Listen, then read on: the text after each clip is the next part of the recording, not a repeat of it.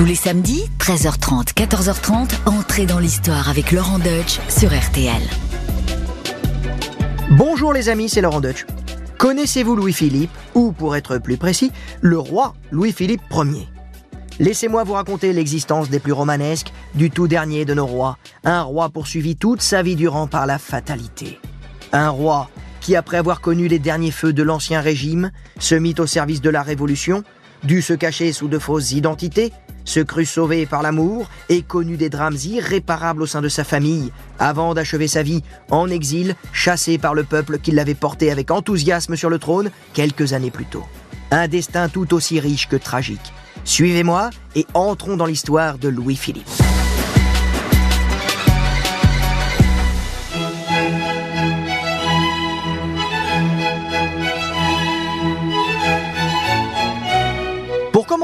Un peu de généalogie.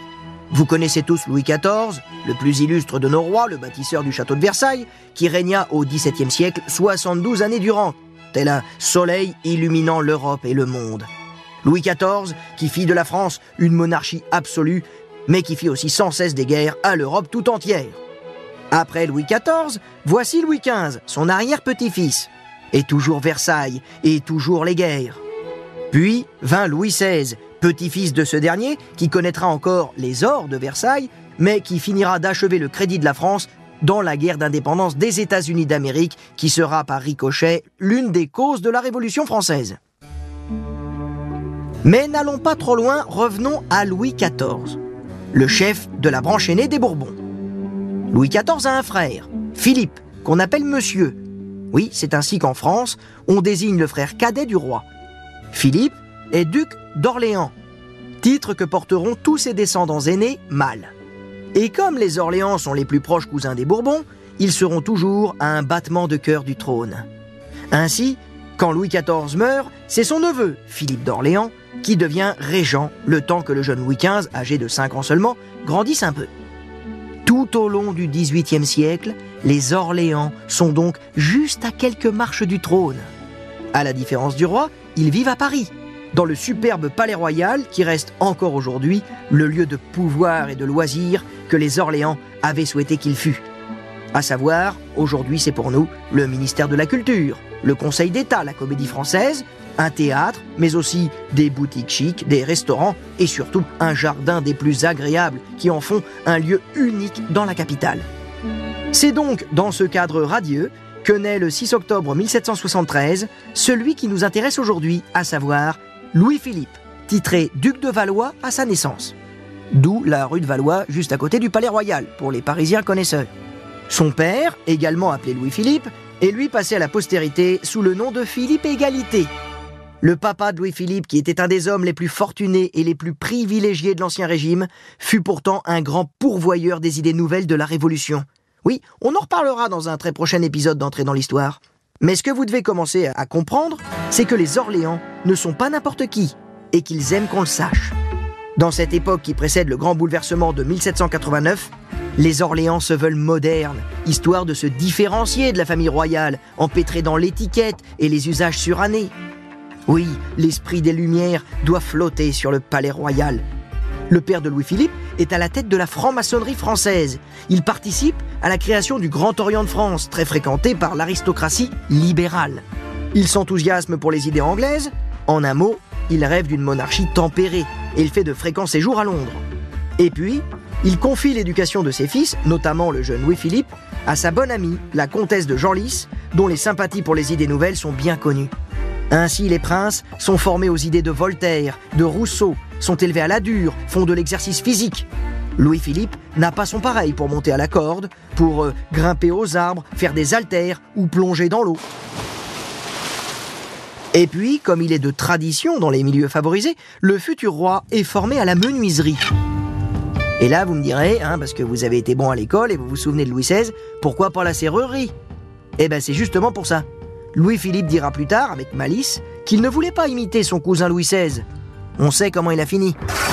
Bref, avec Louis-Philippe, voici une éducation plus bourgeoise que royale, qui marquera d'ailleurs le futur roi, puisqu'il dira dans ses mémoires que son éducation fut très démocratique, comme le siècle. D'ailleurs, tout ceci aura un jour des conséquences sur le gouvernement de la France. On va le voir. Mais pour l'instant, restons avec le jeune Louis-Philippe. Il a 16 ans lorsque la Révolution éclate.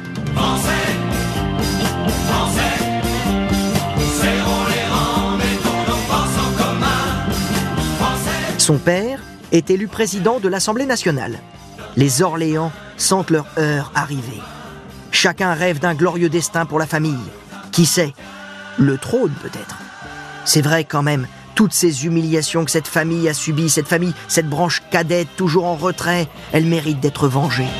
Par exemple, Louis-Philippe ne peut oublier ce lendemain de Noël 1786, jour de sa présentation officielle au roi et à la reine à Versailles, où il reçut un accueil aussi glacial que discourtois de la part de Louis XVI et de Marie-Antoinette. Autre humiliation, lors de la procession pour l'ouverture des États généraux qui marque le vrai début de la Révolution en mai 89, le roi lance publiquement au père de Louis-Philippe À votre rang, mon cousin, à votre rang. Ah oui, ça je peux vous le dire, aucun de ces mots ne sera oublié.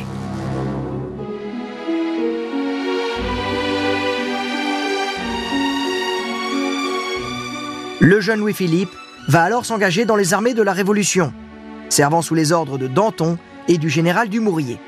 Il est surnommé le général Égalité. Par ailleurs, son père, lui aussi, prend le nom de Philippe Égalité et commet un acte inconcevable, impardonnable, inouï, au point de laisser Robespierre lui-même sans voix. Nous sommes le 17 janvier 1793. Philippe Égalité, en tant que député, monte à la tribune de la Convention nationale. La Convention nationale, c'est le nom de l'Assemblée d'alors. Et il va prononcer ces mots terribles. Écoutez-le plutôt. Uniquement préoccupé de mon devoir, convaincu que tous ceux qui ont attenté ou attenteront par la suite à la souveraineté du peuple méritent la mort, je vote la mort.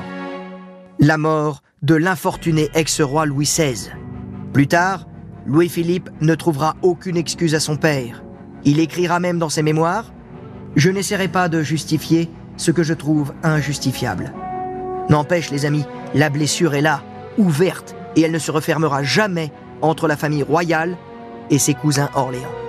C'est même l'une des raisons pour lesquelles la France ne parviendra plus jamais à renouer avec la monarchie au XIXe siècle, permettant à la République de s'implanter durablement, sans doute à cause de la brouille définitive entre les partisans des deux branches des rois de France.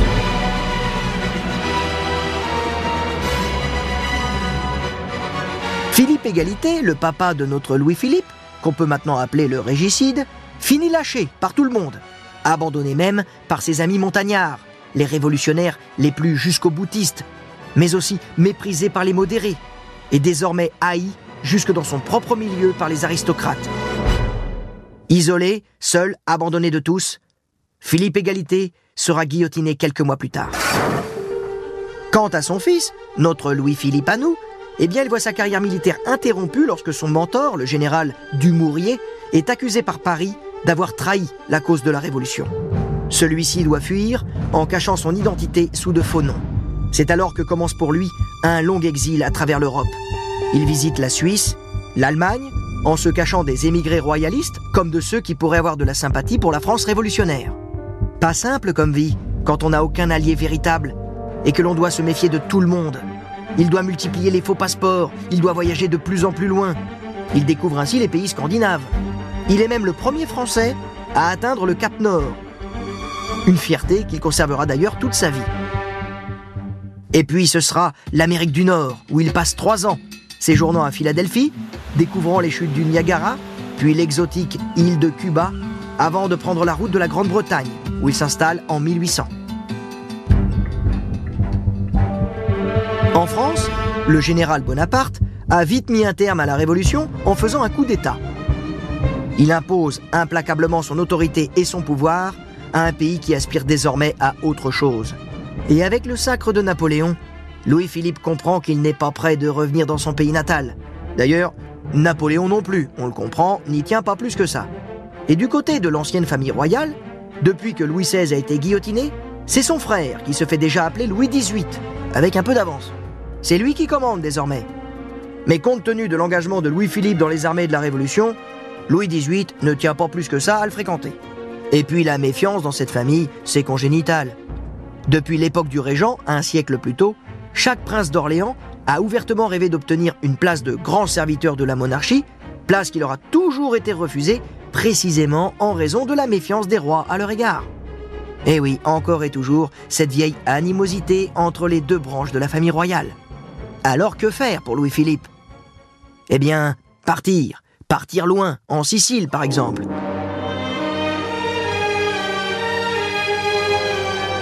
Et puis surtout, se marier. En voilà une douce idée. C'est peut-être la bonne.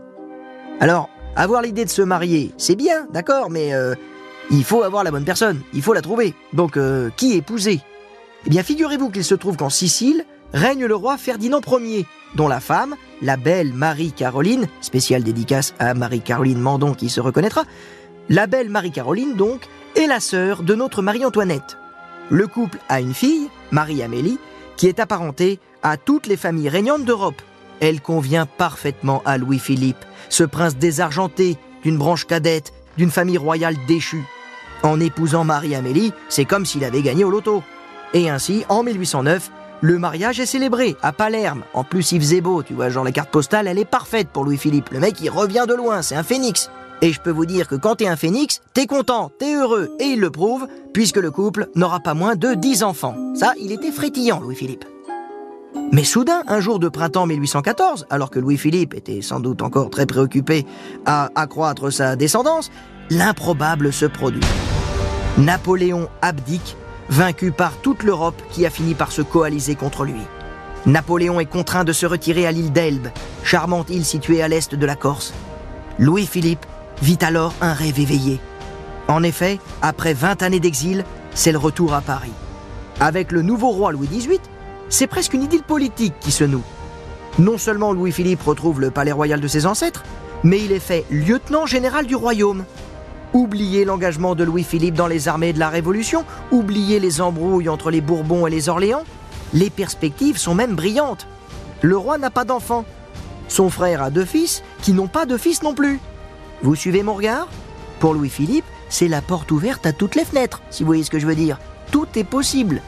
D'autant plus que jadis honni par le peuple, il connaît une véritable popularité. Depuis son exil, Napoléon lui-même s'est mis en tête que Louis-Philippe allait bientôt remplacer Louis XVIII sur le trône. C'est d'ailleurs l'une des raisons qui va le pousser à hâter son retour inattendu. En effet, alors que l'Europe entière se croyait définitivement débarrassée de lui, il débarque en 1815 à Golfe-Juan, laissant le monde bouche bée. Et vous savez ce qu'il dira Napoléon à ce moment? C'est le duc d'Orléans que je suis venu détrôner. Alors ce vol de l'aigle, cette aventure insensée, ne durera que 100 jours. Sèchement battu à Waterloo, Napoléon est expédié un peu plus loin, en plein milieu de l'Atlantique, sur l'île de Sainte-Hélène, d'où il ne risque plus de s'échapper. Mais vous savez, il n'y a pas que Napoléon qui a pu croire aux chances de Louis-Philippe à l'époque. En cette année 1815, le tsar de Russie lui-même a encouragé les souverains européens à le faire roi à la place de Louis XVIII, qui s'était montré incapable d'empêcher le retour bien gênant de Napoléon. Mais finalement, on va décider de faire simple et de faire du bref retour de Napoléon une simple parenthèse. C'est donc Louis XVIII qui retrouve son palais des Tuileries et qui fait mine de croire que son cousin n'a pas cherché à lui piquer la place.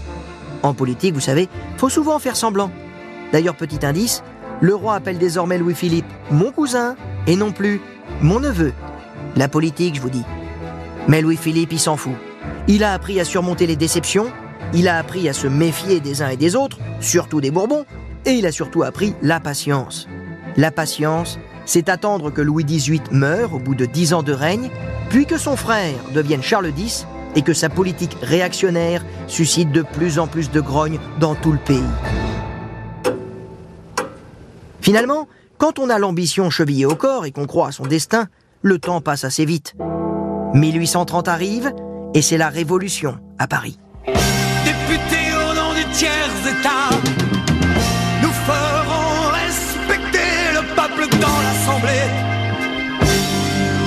Nous sommes là par sa volonté.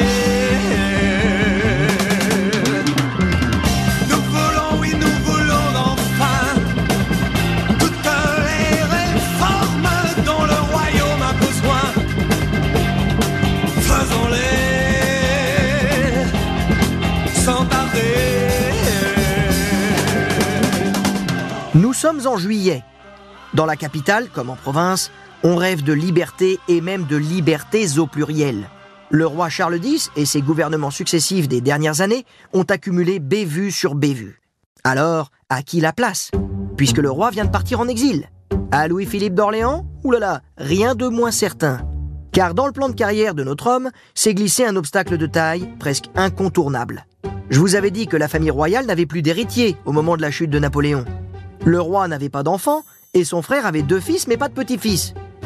Eh bien, le miracle s'est produit avec la naissance chez le frère d'un petit-fils, forcément appelé l'enfant du miracle. Sauf que pour les cousins Orléans, le miracle a l'apparence d'une tuile. Adieu le trône si cet enfant est en bonne santé et s'il grandit. Lorsqu'il se présente au palais des Tuileries pour découvrir le bébé royal, Louis-Philippe ne peut s'empêcher de s'écrier publiquement ⁇ Nous ne serons jamais donc rien dans ce pays ⁇ Mais voici que la révolution de 1830 rebat les cartes. En même temps, une révolution, c'est fait pour passer le balai. Et pour la famille d'Orléans, il n'est plus question de laisser un membre de la branche aînée succéder au roi discrédité. Qu'ils partent tous en Angleterre, avec le roi déchu. Pendant les trois journées de juillet qui sont passées à la postérité sous le nom de Trois Glorieuses, Louis-Philippe sait qu'il joue son va-tout. Il comprend qu'il est urgent d'agir lorsque plusieurs députés songent à proclamer roi le petit-fils de Charles X, alors âgé de 10 ans, sous le nom d'Henri V. Et pourquoi ne pas nommer ensuite Louis-Philippe régent, simple régent, en guise d'ultime humiliation? Non, cette fois c'est décidé. Le temps où il se contentait d'être le gendre entretenu du roi de Sicile et le cousin servile des rois de France est révolu. Il faut présenter aux Français révoltés un choix simple. Soit la République, avec tout ce qu'elle contient de menaces, donc la mort, l'ombre de la guillotine, soit Louis-Philippe, la force tranquille, la continuité, Giscard. Après avoir quitté secrètement Paris pour son château du Rincy, Louis-Philippe revient en catimini à Neuilly, l'une de ses résidences parisiennes.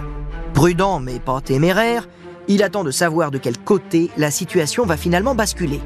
Au cas où la famille de Charles X réussirait à sauver son trône, il jouerait l'incompréhension, le malentendu. Il faut donc l'imaginer, à la nuit tombée, caché derrière un bosquet du parc de son château de Neuilly, en train de se demander si oui ou non il est prudent de franchir le Rubicon, tel César près de 2000 ans auparavant.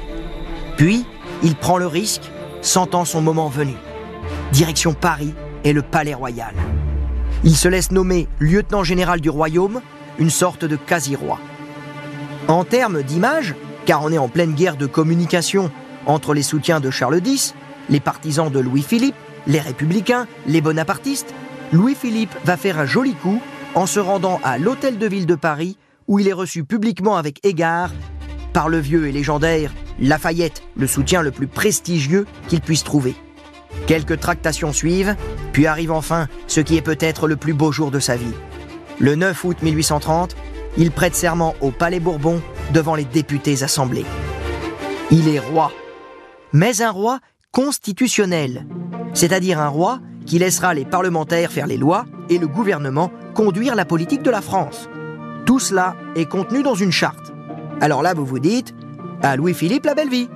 Il n'a plus qu'à faire comme les rois d'Angleterre. Régner, mais ne pas gouverner. Ce qui est peut-être un peu ennuyeux, mais vous assure de ne jamais être euh, impopulaire. En effet, vous laissez vos ministres prendre toutes les décisions politiques douloureuses en votre nom. Eh bien, au lieu de se reposer sur des lauriers qu'il a attendus pendant 40 ans, le nouveau roi Louis-Philippe Ier va faire tout le contraire, et malheureusement ainsi précipiter sa chute.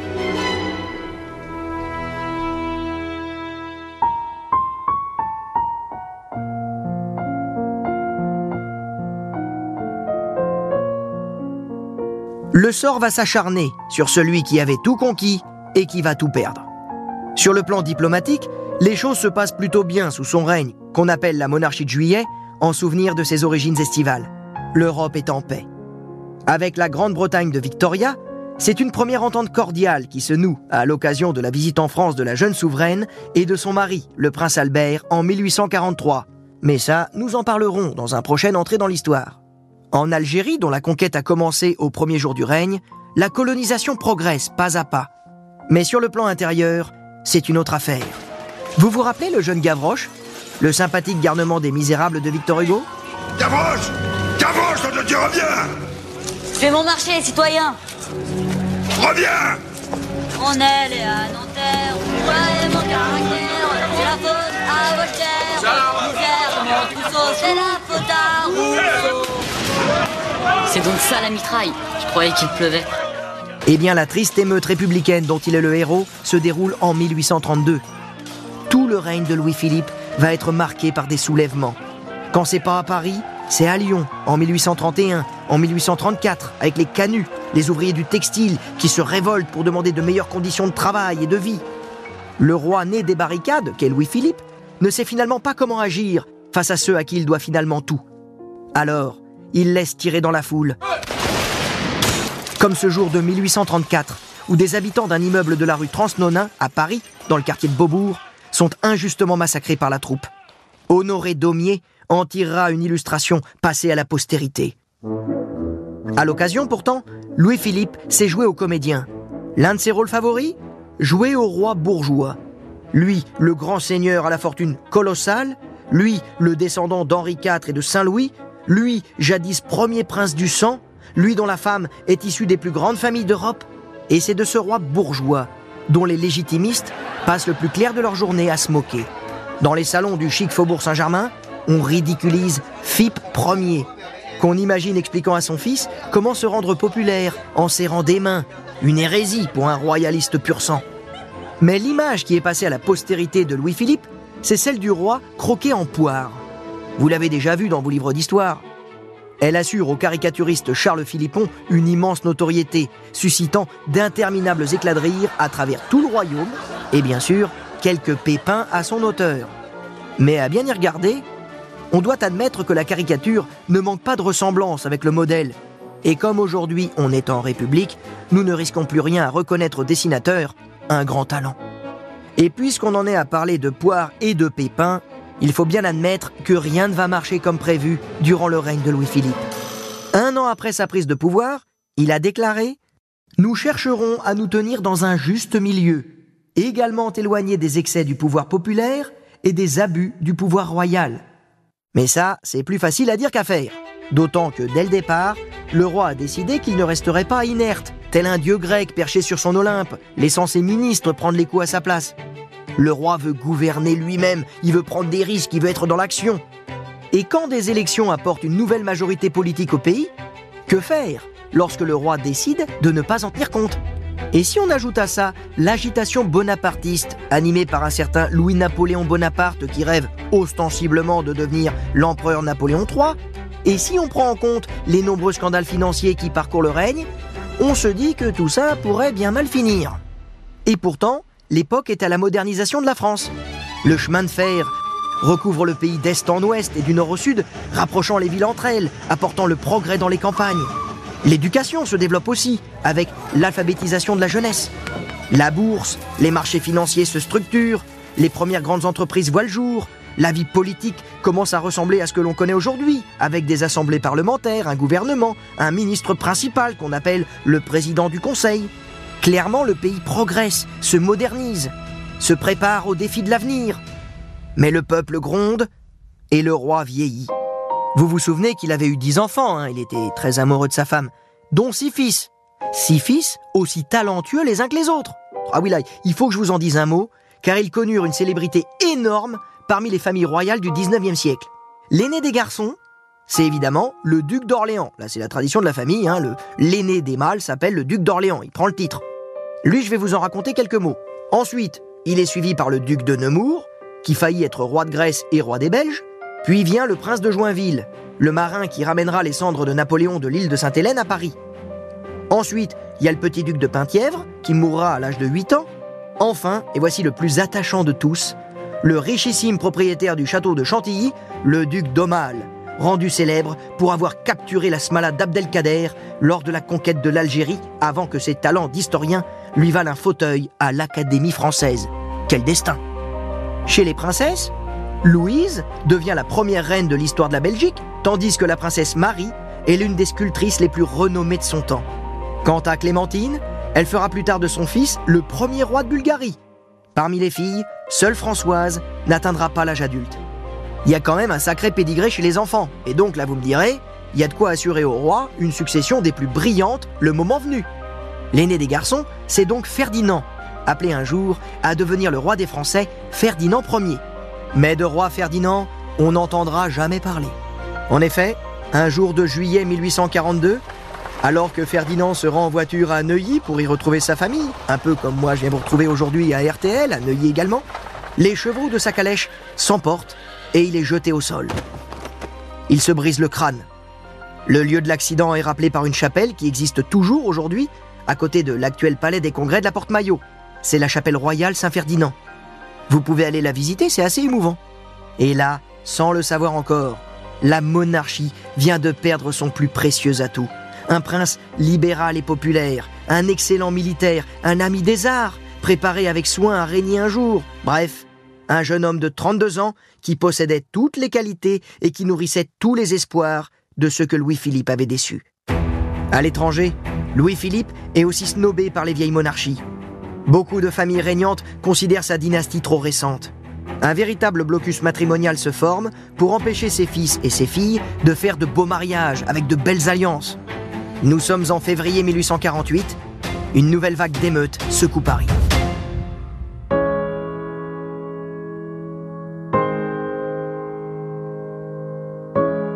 Le roi a 74 ans et son entourage perçoit chez lui une fatigue croissante. Dans peu de temps, il reconnaîtra lui-même qu'il s'était, je le cite, cru infaillible. Lourde erreur chez un dirigeant. À côté de cela, il bavarde mais semble impuissant quand il faut agir. L'opposition s'enhardit, d'autant qu'ailleurs en Europe, l'agitation gronde. Est-ce le moment des chutes en cascade de régimes vermoulus? Le printemps des peuples est-il proche? En ce mois de février 1848, les manifestants parcourent les rues de Paris. Désemparé, le roi ne peut se résoudre à faire tirer sur la garde nationale qu'il a portée au pouvoir en 1830 et qui désormais ne lui obéit plus. Pas de sang, plus de sang. On croit la partie sauvée lorsque tout à coup, un malheureux coup de feu parti du ministère des Affaires étrangères, qui est alors situé sur le boulevard des Capucines, tout près de l'Opéra, ne mette le feu aux poudres en ce matin du 24 février. Paris se hérisse de barricades. Craignant pour sa vie, le roi signe son abdication et fuit précipitamment son palais des Tuileries avec sa famille. C'est déguisé sous le nom de Mr. Smith qu'il prend la direction de la Normandie puis de l'Angleterre. Eh oui, quelle déchéance, un nouvel exil. Le dernier exil pour Louis-Philippe, qui meurt deux ans plus tard dans la villa cossue de Claremont House, dans les environs de Londres, prêtée à l'ancienne famille royale française par la reine Victoria. À Paris, la République est proclamée au balcon de l'hôtel de ville. On ne le sait pas encore, mais la France vient de renverser son dernier roi. Alors les amis, je vous avais pas promis de l'aventure, des rebondissements, du romanesque, en vous faisant entrer dans l'histoire de la vie du roi Louis-Philippe Reconnaissez que le dernier de nos rois avait quand même beaucoup de choses à nous dire. Mais peut-être restera-t-il comme le roi des occasions manquées. Il se faisait appeler roi des Français, alors que ses prédécesseurs étaient rois de France. Un sacré coup de com', comme on dirait aujourd'hui, pour paraître euh, plus proche de son peuple. Mais son peuple, voulait-il être proche de lui? Mais que faire face au destin? Un destin qui vous cajole, puis vous punit, même lorsqu'on est un roi. Et vouloir être un roi normal, n'est-ce pas finalement paradoxal?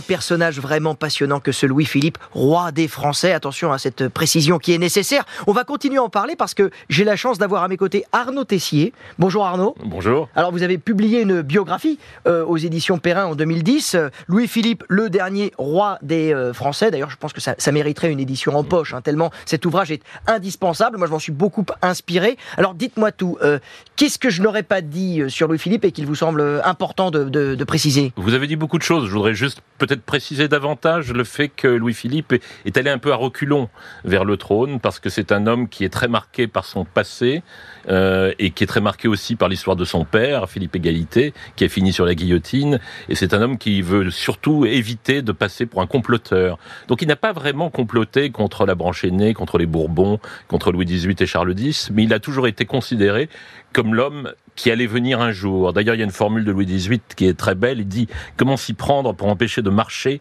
un homme qui ne fait aucun pas? Ce qui était une façon de dire que même sans prendre aucune initiative, le duc d'Orléans s'imposait comme un successeur potentiel pour être euh, à la tête d'une euh, nouvelle dynastie, mais pour préserver la monarchie dans une forme plus démocratique et plus conforme à, à l'idée de la réconciliation entre la Révolution française et l'Ancien Régime. Mm. Donc je crois que c'est très important de le comprendre. Ce n'est pas un homme qui, qui intrigue, c'est c'est un homme qui va vers son destin, parce que depuis très longtemps, même depuis l'époque de la Révolution, depuis Bonaparte, on disait euh, cette branche Orléans, ils sont jeunes, ils sont intelligents. En plus, il a plein d'enfants euh, qui vont vite se révéler très brillants. C'est l'avenir de la monarchie, alors que les Bourbons, c'est un vieil arbre sec en quelque sorte. Il y avait une formule terrible de Chateaubriand à ce sujet.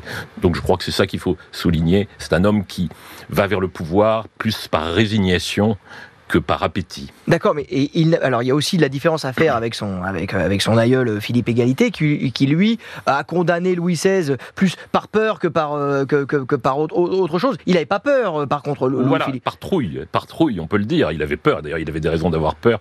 Ah bah, L'avenir l'a montré. Ouais. Et d'ailleurs, le nom d'égalité, on le lui a imposé. Il n'a pas eu le choix. Euh, le père, le duc d'Orléans, père. Oui, je crois que Louis-Philippe est quelqu'un qui avait peur d'avoir peur, parce qu'il avait vu à quoi la peur pouvait conduire un homme comme son père, et que donc cette peur d'avoir peur l'a beaucoup impressionné. C'est un homme courageux physiquement. Il l'avait montré à Valmy, à Gemap. C'est un homme qui n'a pas peur physiquement, et c'est un homme qui ne veut pas être pris pour ce qu'il n'est pas, c'est-à-dire un traître ou un comploteur ou quelqu'un qui a porté les armes contre son propre pays. Je crois que ce scrupule explique beaucoup de choses dans la façon dont il arrive au pouvoir. Il finit donc par accéder au trône plus par résignation que par ambition.